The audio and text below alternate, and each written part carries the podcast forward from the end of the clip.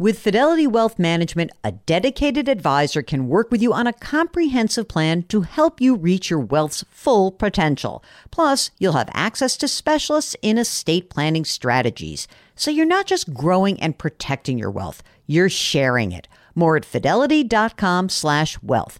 Investment minimums apply. Fidelity Brokerage Services LLC, member NYSE SIPC. Welcome to the Jill on Money podcast. It is Thursday, December 3rd, and we are delighted that you're joining us.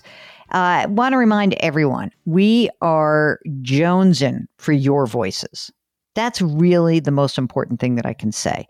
I would love to have more and more of you join us. That way we can talk more. We can get down to some unanswered questions that usually arise with an email. So I would love it. Wouldn't you love it? You can change your name if you're shy, change wherever you live. It's okay. No one's going to recognize your voice. Trust me, really. So send us an email, ask Jill at jillonmoney.com, ask Jill at jillonmoney.com, and don't forget to mention if you are willing to come on the air with us. It would be so much fun. Okay. Um, this is from Don, whose subject is an interesting one. Do I really need a traditional financial advisor? Excellent question. So Don writes, I love your show and I appreciate it so much to the point that I've become OCD about making sure I download and listen to each and every podcast out of fear of missing out. I like that. Anyway, here's Don's question. Don says, We are retired, 67 and 65. We have no debt pension and social security income that more than covers our rather boring lifestyle. We've got about $1.2 million invested in IRA assets with a traditional fee only fiduciary. It is the second one we have used in the past seven years. We also have another million or so that I still control. And then there's our residence. In the past, I used to handle all of the investment decisions. I decided to turn it over to ease the stress and make sure my wife didn't have to start from scratch if I prematurely or unexpectedly met my maker. Mm, that's a good reason, actually. Because we really have no complicated tax situation or even goals other than conservative growth and to make sure that we make it to the finish line with a few bucks to leave our three kids, I'm realizing that we are not a lot of work for the advisor for whom we are paying 1% of assets under management. There is very little adjusting that seems to occur in the portfolios, maybe once a year. I feel as if we are simply categorized as conservative growth and lumped in with other like minded folks into this bigger holding and basically pretty easy money. So, what are we getting for 10 grand a year plus fees? Am I being narrow minded? I'm wondering what you think we'd lose by switching to a robo, maybe Schwab or Vanguard uh, or Ameritrade? Is there any research that says they do any better or worse than traditional firms?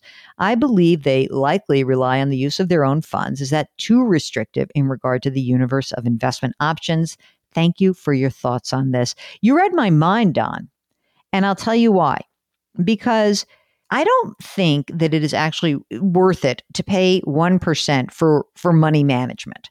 Yes, full blown financial planning with lots of things moving in your life and, and needs, eh, or that if you feel completely uncomfortable with the idea of you touching the money, like almost like you hire somebody to prevent you from doing something dumb, I think a robo is a fantastic idea. You really don't have to think about it as their own funds. They're all using indexes to some extent. So whether it's Vanguard Personal Service Advisor, Schwab Intelligent Portfolio, or Betterment.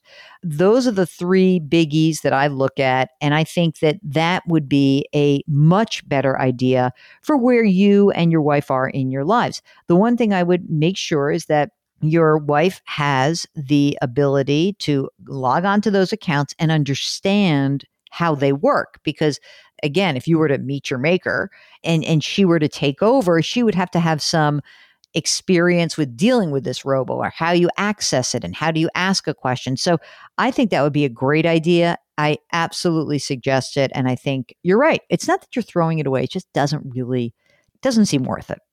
Okay, here's another one about managed accounts. This is from Daniel, who listens to the sh- to our sister broadcast, which is a radio show. Daniel listens to us on WBEN in Buffalo, which, by the way, has the only true New York football team the Buffalo Bills, and the other two teams play in New Jersey. Uh, okay, here's a question. My wife has a 401k account with Vanguard through her company. She has a little over $500,000 in the account. She was in the managed account, but backed out and put it into the savings funds due to uncertainty that she would be employed after September. She's been with the company for 35 years. Our fear was that if she were to lose her job and the stock market fell, she'd be unable to regain any of those losses. It was a hard decision, had to be made. Thankfully, she's still working and is now considering getting back into the managed account. Is there a good time to get back in? Meaning, should we wait until the market is down or doesn't it matter? Thank you. Mark, would you like to answer that question? I'll let you. Oh, Mark wants to know if that that that the uh, do you possess the magic crystal ball that would have actually allowed him to hold on to his Bitcoin and sell it when it rose to new highs this past week? He says that tongue in cheek. No, we don't like to time the market here. Get back in, do what you got to do. And, and I don't think you made the right decision in the first place. When you feel, when everyone listening here who feels like there's no other decision to make, I want you to give us a holler. Send us an email at askjill at jillonmoney.com because there are often things that you can do that would make a lot more sense than going to cash. I don't care how much the market would fall. All right? Esteban writes, Thank you. And Mark, the silent hero, again, for offering a calming voice above all the noise of 2020. My wife and I are close to retirement next year. Wow. They've been savers throughout their careers. He writes, We have a fiduciary financial advisor who charges 1% of assets under management. They manage our brokerage accounts, which is about a million dollars. For this 1%, we get complete financial, tax, and estate planning. Wow, that's amazing. The struggle we're having is that when we retire, an additional $2 million will be transferred under the management, and that will result in $30,000 per year in management fees. Yikes! We trust them. We've been happy with them. I think it would be hard for us to manage ourselves. 30 seems like a lot. My question How do you help yourself justify this fee? Do we keep 401ks in our employers until we turn 60 and then do the transfer at that point? Can you talk about the balancing act between paying 1% versus services offered versus DIY insecurities? Thanks again for the difference you and Mark are making daily in our lives. Okay, this is different than the previous note, right?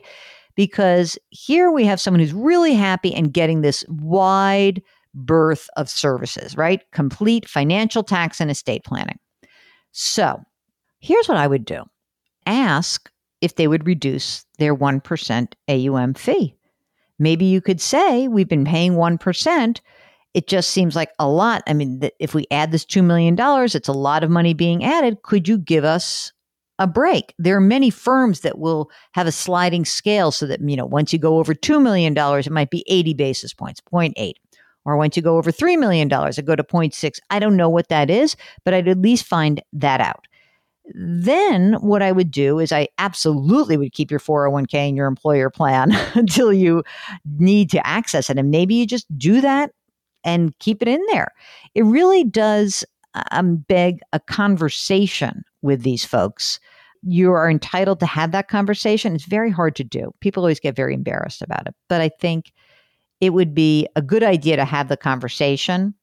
I, I would I would definitely have the conversation with them. Okay, Ricky writes, Oh, this is so nice. Here was the subject. Happy Thanksgiving.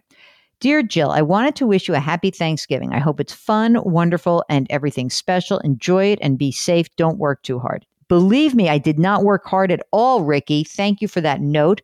It was kind of boring. Okay.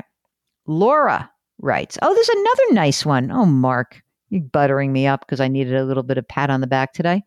Hello, Jill and Mark. You both so graciously help so many people each and every day since early this year with endless advice, compassion, and honesty. Jill, I see you on the news. I hear you on KIRO every Monday morning, in addition to your podcast and the newsletter. You are both working so hard. I want to take the time to ask how you are doing. How are each of you holding up during this crazy time? Are you taking care of yourselves? I hope you're taking time during the holiday season, whatever holiday you recognize, to relax, enjoy your family safely, and stay healthy. Thank you from a big fan and faithful podcast listener, Laura.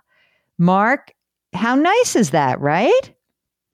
Mark is hanging on by a thread, but that is only because our research associate, Theo, also known as Mark's son, has decided to give up a napping habit that was really helpful. And so, if any of you have helpful tips for how Mark is not going to lose his mind while Theo doesn't nap, you can send that. And then we both uh, are somewhat compulsive Peloton riders. So that's what we do. So, Laura, thank you so much for checking in on us. We are taking care of ourselves. We are both being very careful about families, etc. And um, and the other thing that we do is we binge various things. So, you know, Mark just finished Succession. I got him on the Queen's Gambit. Now I'm watching the 12. Uh, I did The Undoing Mark on HBO. I got two more episodes to go with that one. So, oh, yeah. Oh, speaking of Succession, Mark tells me we got an email from a listener who was unhappy that we aired the interview because he had no idea what Succession was. Dude, come on now. Just open your mind. You hear an interview, just Google the thing called Succession. It's really fun. Uh, it was a great interview. I listened to it again, Mark. I was very happy with it. It really was. All right, you can send in your pissiness also. We'll we'll we'll take it under advisement. But I like Laura's a lot more. So thank you so much for writing us. That means the world to us. We really do appreciate it. So, as always, remember you can send us your emails. Ask Jill at jillonmoney.com. Ask Jill at jillonmoney.com. And uh, if you're on the website at jillonmoney.com, you can su- subscribe to this pod or send us over, over to somebody who should subscribe. And as always, as the virus is spiking and the world is getting crazier and crazier, wash your hands, wear your masks, maintain your physical distancing, and please try to do something nice for somebody today. We'll talk to you tomorrow.